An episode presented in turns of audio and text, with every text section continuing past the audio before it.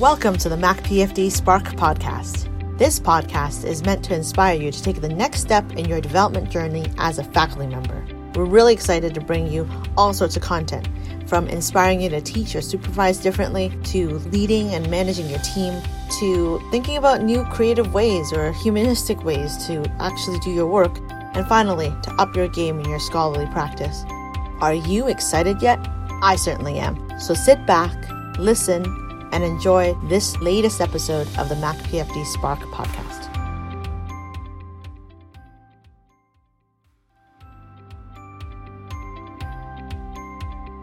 Hello and welcome to the 28th episode of Mac PFD Spark.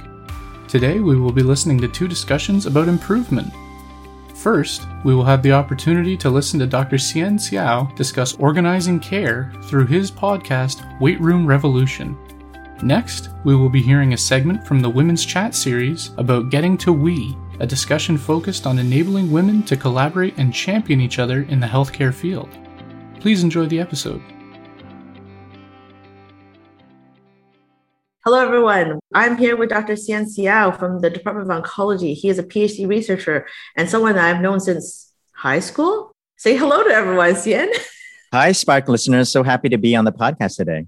All right. So Hsien and I know each other because we went to this thing called Shad Valley once upon a time, many years ago.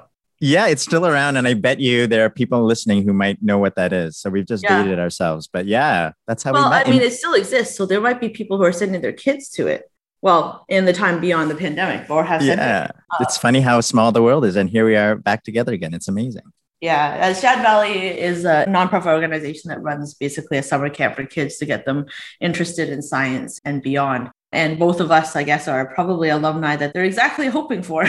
So yeah. And in some funny way, we both did go into math and science and engineering. So maybe it worked. Yeah, exactly. There you go. And so one of the core tenets of that program really is to spark people's imagination and creativity around how they can see their world changing if they got involved in STEM. And I'm going to add STEM with a double M, with medicine being possibly one of those things, because that's who I am. But I do think that it's really interesting to see how our worlds have evolved and changed. Just even in this wake of the pandemic, we are certainly in a new world where we're able to turn out vaccines in record-breaking time.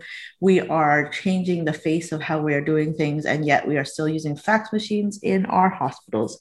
And in this ever-changing world, one of the things that I have noticed is that increasingly, we are all using social media. We are all using things like podcasts, blog posts, and, you know, like misinformation and fake news is certainly real. And so I think that there's been a big push to get people out there with the expertise, with, you know, PhDs like yourself or MDs like myself, to get out there and really talk about the reality of what it is that we do in the sciences. And to me, as a fellow researcher, I see the call to arms for that. In fact, I've been probably at the front of the revolution raving away banners saying, all right, scientists, all right, doctors, all right, nurses, get out there, right? And I know that you've been getting in the game. So can you tell me the story about how you went from scientist to podcaster? It's a great question. I mean, I got into science. You know, the field of work that I do is about palliative care, which is care for people with serious illness. Many of them will die from that illness. And so, you know, when I got started, it was really about end-of-life care and hospice care. And I knew that even though it is a reality, it's a common human experience, it's not something that many people prepare for.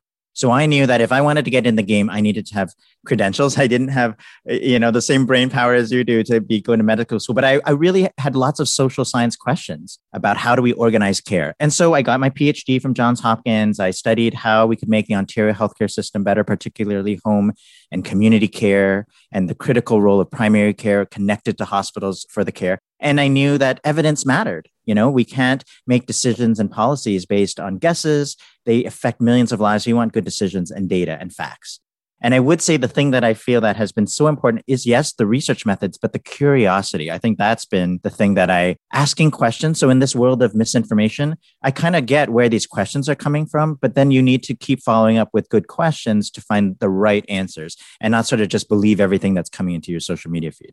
But what I learned when I came and arrived in Canada, which is a a great, I'm Canadian, a great country with a great healthcare system is even though, I'm fighting to get grants and publications and great journals and getting your message out, there was still a disconnect between what we know is the right thing to do and what was happening on the front ground. And maybe some of that is KT science, implementation science, but I think it was something more. I realized that we were really trying to change behavior and practice and not just influence knowledge. And so, if you think of that, there's this analogy of policy making where it's like sausage making and evidence is just one piece of it. But values, economics, patient and family experience, all of that fit in there somewhere. And so understanding those parts became really important to me wanting to make a change. I got into research not to necessarily get publications, but because I wanted to make a difference in people's lives. And I think many of the listeners are in their research fields for the same reason. And so I realized I needed an extra skill, and that skill came in the form of innovation science. So I teach a course about innovation science, and I think I learned from human-centered design innovators and IDEO methodologies, and there's lots of them. But it was really just this idea of, I think it's just another tool in the research tool belt, which is you need to ask your users, what's the problem, prototype, use ideation, different kinds of things to just really tackle big problems. Complex problems are not always able to be narrowly defined and in a study design that can be answered with a randomized trial. I think there's obviously a role for that. We know with vaccines, like randomized trials are really important. But for other problems, sometimes solutions come from talking to people and qualitative work and just design innovation. So I will say that was the other big skill that I've sort of developed in the last 5 years. And the podcast part came from me realizing that even when you have that, you have to get your message out. And again, my field is palliative care. There is so much stigma and misunderstanding about what that is. And there's this whole role for educating clinicians. For sure, we've been spending decades, not just me, but many people, of trying to introduce palliative care in a way that other clinicians would understand and be able to implement. But the light bulb for me came when I realized patients and families also had a role in changing their storyline, but didn't know how to get involved because of so many of these barriers that are sort of hidden, frankly. And so podcasting was a way to get a message out in a way that we could use plain language to people. So it has been a really fun journey. We just sort of started in the past few months. Our podcast is called The Waiting Room Revolution. The name comes from us wanting to have the revolution from the waiting room. Patients and families should be part of this conversation of how we make a better healthcare system, and we ignore them at our peril. That's very fascinating. I love the idea of bringing end users into research. I think that there's a big movement in research around experience-based co-design, that being kind of the research version of what other people might call design thinking. I think that there's a lot of overlap with what people talk about in implementation science or quality improvement. I think that there's definitely a spectrum here of tools, which is at the core of it. We're all just trying to improve clinical care. We're all just trying to improve health. And I think that it's really fascinating to think through, even just the exemplar of what you said about the COVID vaccine. Yes. When testing vaccines versus placebo to see if it causes actual benefit and increased antibodies and decreases numbers of hospitalizations. That was really important to do as a randomized control trial. But we're not one trick pony type people.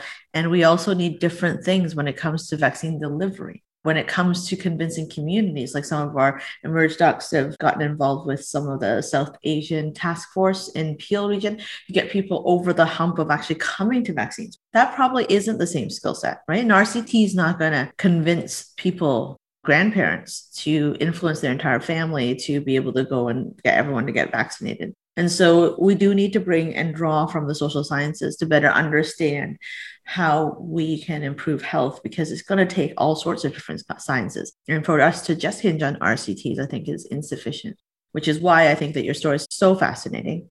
Yeah, it's so interesting. Like so much of the stuff that's really changing behavior is the psychology. It's the neuroscience of how we learn, but also the psychology of how we think and make decisions. There's so much talk about cognitive behavioral therapy and just, finding our triggers for mental health. All of these things are so important. And I think it's just, they're all sciences. They're all connecting these in different ways. And, really the idea that any individual is not just a single thing. We are a combination of our values and our experiences and our aspirations. So evident, just like policymaking, that sausage making analogy, when we make decisions every day about whether to get a vaccine or not, or, what things to eat for dinner, there are lots of factors going into that. And it isn't just, the evidence. You know, I'm sure we've all heard there's no randomized trial of the effectiveness of parachutes, right? So similarly, so many decisions that are being made are not only based on evidence. And I think the podcast method is a beautiful way to get people into a conversation that meets them where they're at. And sort of in a different format, because, you know, to be honest, not many people are reading the academic journals. Everyday people are reading academic journals like we are,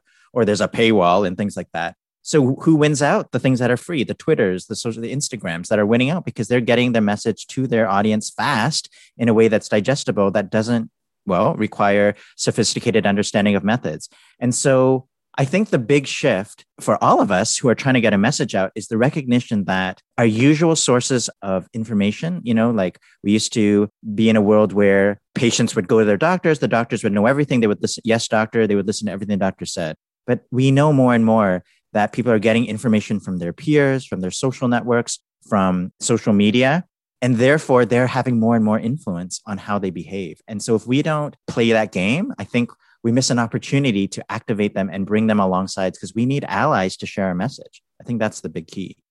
Agreed. And I think we need to take a look at the neuroscience behind things like marketing, steal from the playbooks of other industries that are much better. How many of you remember, the slogan for Nike without me having to say it, right?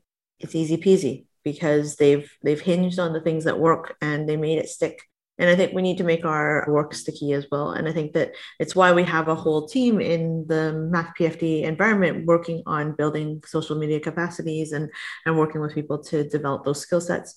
And hopefully we'll have some modules soon to launch for you to do it in your own way, in your own time, because we know it's tough. But hopefully this podcast is part of that so that we can help people be convinced that this is a skill set worth knowing. But if you want to get in the Instagram game, guess what? We have a recorded workshop run by Andrew Abraham, who's the originator behind Visual Abstracts himself from University of Michigan. He also has a design background. He is a surgeon, and he has been helping journals get into the game of visual abstracts so that they can get the people to click and read their articles, but spread the word about these articles as well. So I definitely think there's a new game to be learned, and that's going to be something that we need to encourage everyone to up their game. And so hopefully we'll be supporting the scholarly practice of expanding this in the coming months.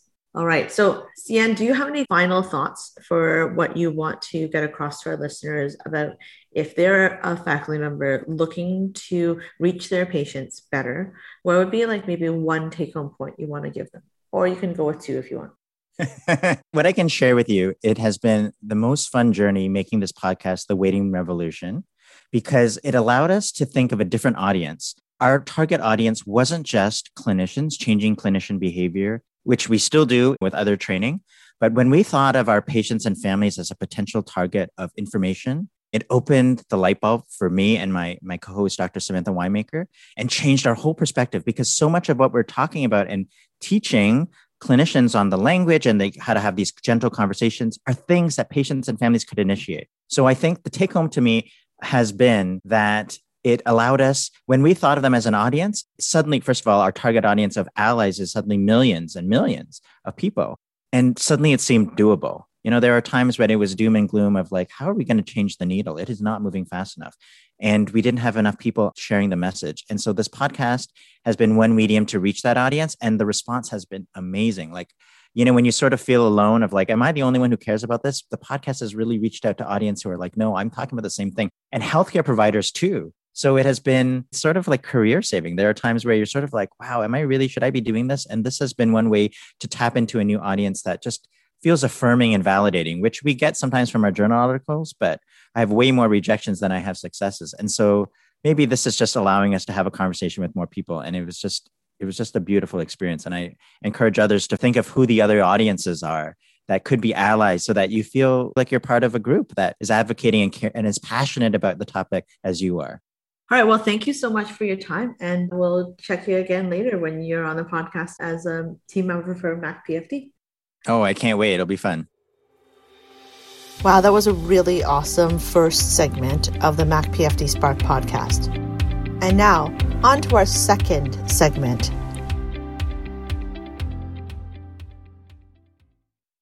Sarah and I are here to welcome you to this workshop. And so the Women's Chat series came out of an asynchronous conversation I had with Sarah, which turned to a burst conversation and then an inclusion of others, where we were trying to think about how we could create better connectivity for everyone. And so we came up with this idea called the Conversations in Healthcare, Academia, and Teaching as a format and a methodology that we chose women's issues as the first series, but that we would then expand into other topics later on. And so this is a format that you might see other ones, like I assume we're going to probably do something like a leaders chat or an educators chat at some point, and there'll be other chats that come up. But the idea would be that thematically they are supposed to work together as a suite. So basically what it is that the inspiration for this one and this chat series is the idea that there's a persistent gender gap in academia and probably in healthcare leadership as well in many ways, even though women are increasingly in academia and healthcare as a great constituency within it. We provide a lot of the care. Leadership roles tend to still be quite male dominated in, a hospital that has thousands of nurses who are all female, for instance. The CEOs of many hospital systems are still men, right? So this is something that we have to tackle with and think about it in that way. We do encourage you to also think about the intersectionality of whether you're a physician or physiotherapist, administrator. We acknowledge that there's many ways that you can see this, right? And our goal is to, in this chat series, help bring together women and identify individuals and allies to discuss challenges and learn from each other and build capacity to overcome barriers towards leadership in this particular series. We're going to kick it off now with getting to our topic of discussion today, which is around getting to we, collaborating and championing each other. Sarah and I will do a little bit of tag teaming. I'll do some of the chief talking, and then she's going to add on as well. So the problem is that a lot of the times, and for those who are on other disciplines, you may see this happening in your discipline as well, but in general workplaces, women disproportionately carry the burden of a lot of the collaboration. And this happens because women care for the collective, care about everyone on the team. And then this often manifests in stepping in when there's like uncertainty or someone isn't willing to do something. No one's like cleaned the sink in the common room for a while. Like it tends to be women that step up to do those things. It is also something where people feel guilty about putting themselves first, and women often are in that group. And there's study after study that women will voice that. I'm sure all of us here probably have done it, where you feel like you need to give more time to others than it is to do your own, protect your own time so that you can have your relaxation time, your me time, or even just deep work time where you have to struggle through a paper. I myself have found myself sometimes, if I'm accountable to someone else, I'm more likely to finish that paper than I am the ones that I have to author by myself. And so this is just a reality of the way that we're probably socialized, and it's just something to acknowledge. And women often are desired as collaborators, though. So if you look at big companies and they've done analytics, women are often seen as someone that knows the lay of the land, understands, and maybe has information that other people don't. And they're often then also brought into teams, brought into collaborations and networks, and then maybe not always given the credit that they're due, because that's really important. And so I do think that this is something that I'd like to problematize for us. There is a Harvard Business Review article that is from 2018 that I shamelessly am citing in this, because I think that she said it better than I could ever do. And so I will point you towards that talk at the end of my talk to highlight the importance of this article and some of the solutions in that article. Now, another part of the problem is that due to your highly sought after place in part of that team, we often do prioritize others, mentorship, team meetings, sponsoring others, helping others out, and again, kind of neglect where we are. We also spend less time doing our own work and our own deep thinking that can advance our, scholarship, our teaching, our leadership potential. We also then endure something called collaborative overload, where you have so many collaborations, you're not really sure where to go next. And so I hope that term is something that, even though it might be new to you, it might just be putting a label to a phenomenon that you have found yourself experiencing. And so it's something to think about and to understand that. And so I thought I'd tell a story and then maybe see if Sarah would be willing and interested to share a similar story. But my story is that I often do find myself as part of teams and have gravitated towards leading teams. But one of the things that I did find in my early career is that I would often prioritize a lot of work that I did with others more often than myself. And so what would happen would be that, I'm trying to carve out a niche as an education scientist, and I'm trying to put together a lot of the, like just getting papers out and grants written. And I'd say yes to a lot of things to collaborate, but maybe my first author publications would start to suffer because, you know what, I have a med student that I'm trying to foster and make sure they get their publication done. And, revision where someone like one of my good friends that's on the call today, Antonia, was like, hey, look over my paper. Or I'd get a request from someone to review an article or edit something. And I would always say yes to those things because I wanted to be helpful. So because I wanted to collaborate with others and to do all this hard work. And I wanted to be known for being someone who's collaborative and affiliative and helpful. But that meant that sometimes I was putting aside my thesis, that I wasn't completing my scientific work, that I wasn't making the move on a next big grant. At some point, I read this article and started changing my practice. And so it was a real struggle for me personally to start thinking about how I could double dip into multiple wins. So just because I'm supervising a junior person doesn't mean that I can't also then be a part of their team and help them write. I invested more heavily in taking that need to do a more developmental, transformational leadership point of view to train up and really heavily invest in collaborators who I have actually spent time to engage with and actually bring them back so that they know the core fundamental ways that you can collaborate well with each other so that I don't mind working with them in the future and that they know how to carry their weight and be transparent about what they do.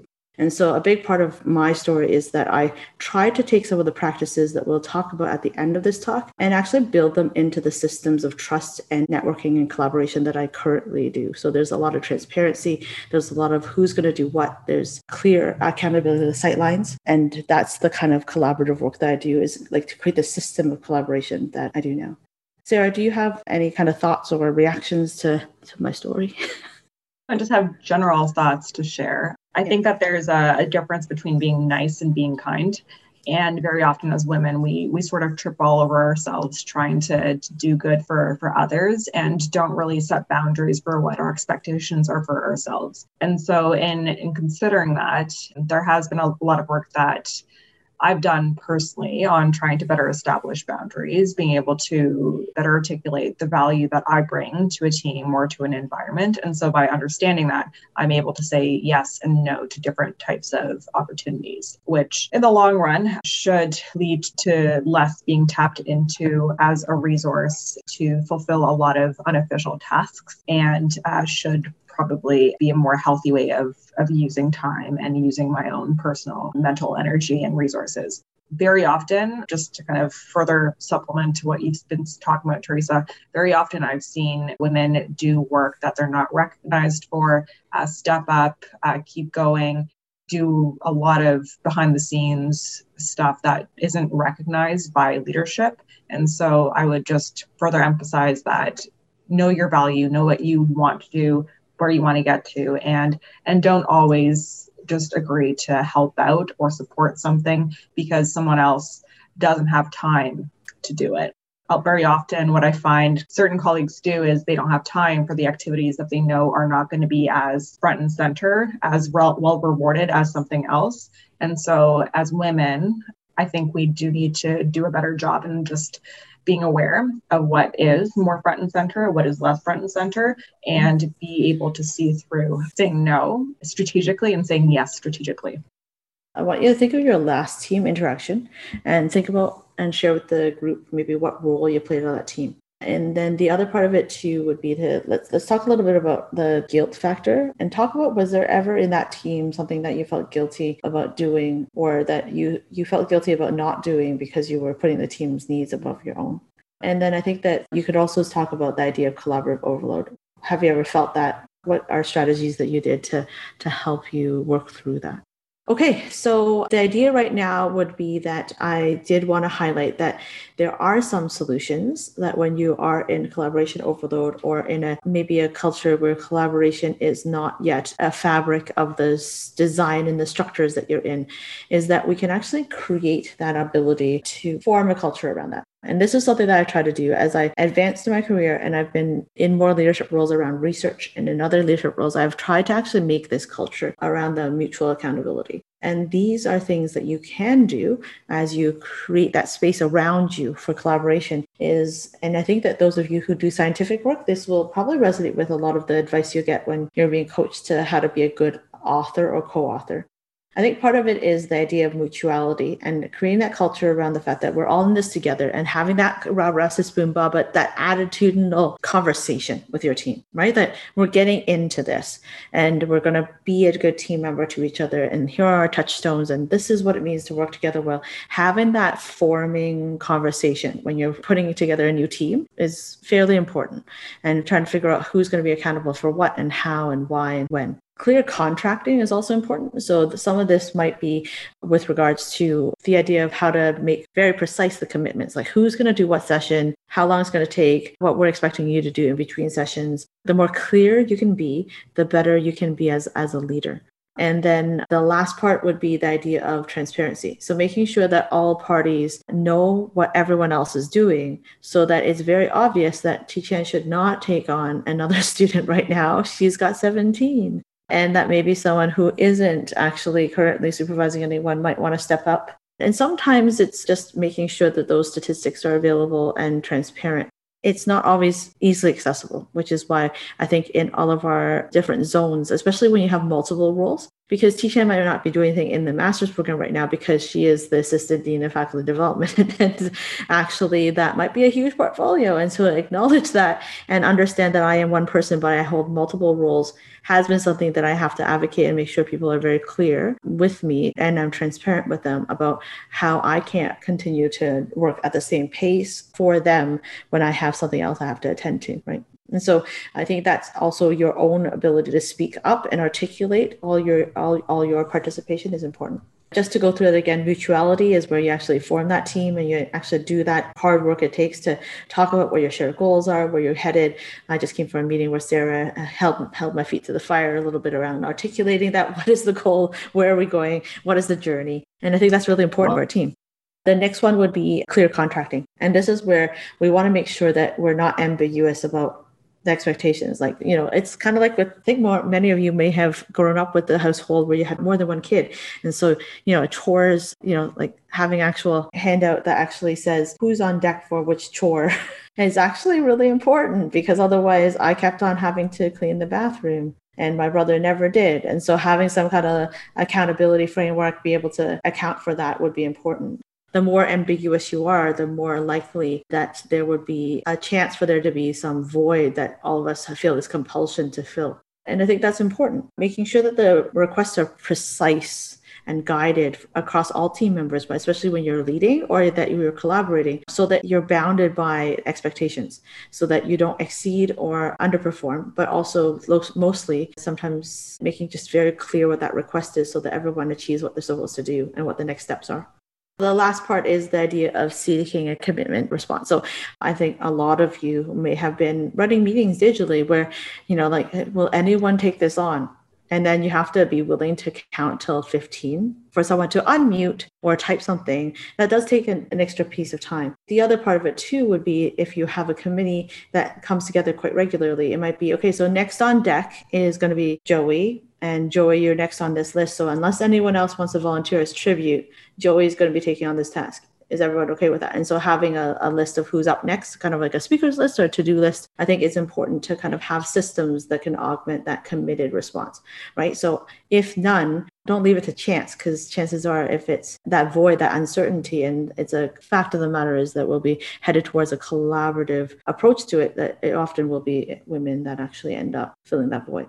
I think transparency is the last thing, making sure that, you know, you're above board about the expectations, making sure that you're very savvy about asking, okay, so what exactly am I committing to here? What exactly do you need from me? An email is sufficient. You don't have to document like in a formal contract or anything like that. But I think an email, even just after you have a conversation, is that actually making sure that you follow up with, just to be clear, this is what I thought we had discussed and this is what I have agreed to. A simple email after that meeting is actually really good to just keep a data trail and making sure that you have that, and so that you can go back to it as well, because then you can snooze that email for a bit and have it pop up a couple of weeks later so you can get your to-do list done before the next meeting. I think that you have to make sure that you then follow through to your tasks, and hopefully that's the case, especially in the setting of collaboration overload. Sometimes you can't keep track of all the tasks, so figuring out a good way to keep yourself accountable is important. And then the last thing would be to create a healthy feedback culture so that if someone isn't stepping up, isn't doing as much, that you have that feedback culture so that you can explore why they might not be stepping up as much, why they might not be doing as much as they could, and seeing how you could support that, right? Because sometimes when you ask, their life is falling apart outside of work. And so a big part of it is that that's what the problem is. And so that's basically what I have. So that's a summary. And during the pandemic, I think we have to think about how we're going to engage our teams. We're doing things in new ways now. This is a chance for us to rethink all the collaboration techniques writ large, and not just because we are transitioning to digital. That's new for someone else. And this is the paper. So if you want to scan the QR code, you can hold up your phone and I'll leave that there. And that's basically it. But definitely this is the HBR article that I have more or less paraphrased from. And it's a wonderful article that's a touchstone that really changed my life. Thank you so much for tuning in to the Mac PFD Spark Podcast. Just so you know, this podcast has been brought to you by the McMaster Faculty of Health Sciences, and specifically the Office of Continuing Professional Development and the Program for Faculty Development. If you're interested in finding out more about what we can offer for faculty development, check out our website at www.macpfd.ca. That's www.macpfd.ca. Many of our events are actually web events that are free. Finally, I'd like to thank our sound engineer, Mr. Nick Hoskin, who has been an amazing asset to our team. Thanks so much, Nick, for all that you do. And also thank you to Scott Holmes for supplying us the music that you've been listening to. All right, so until next time, this is Mac PFD Spark signing off.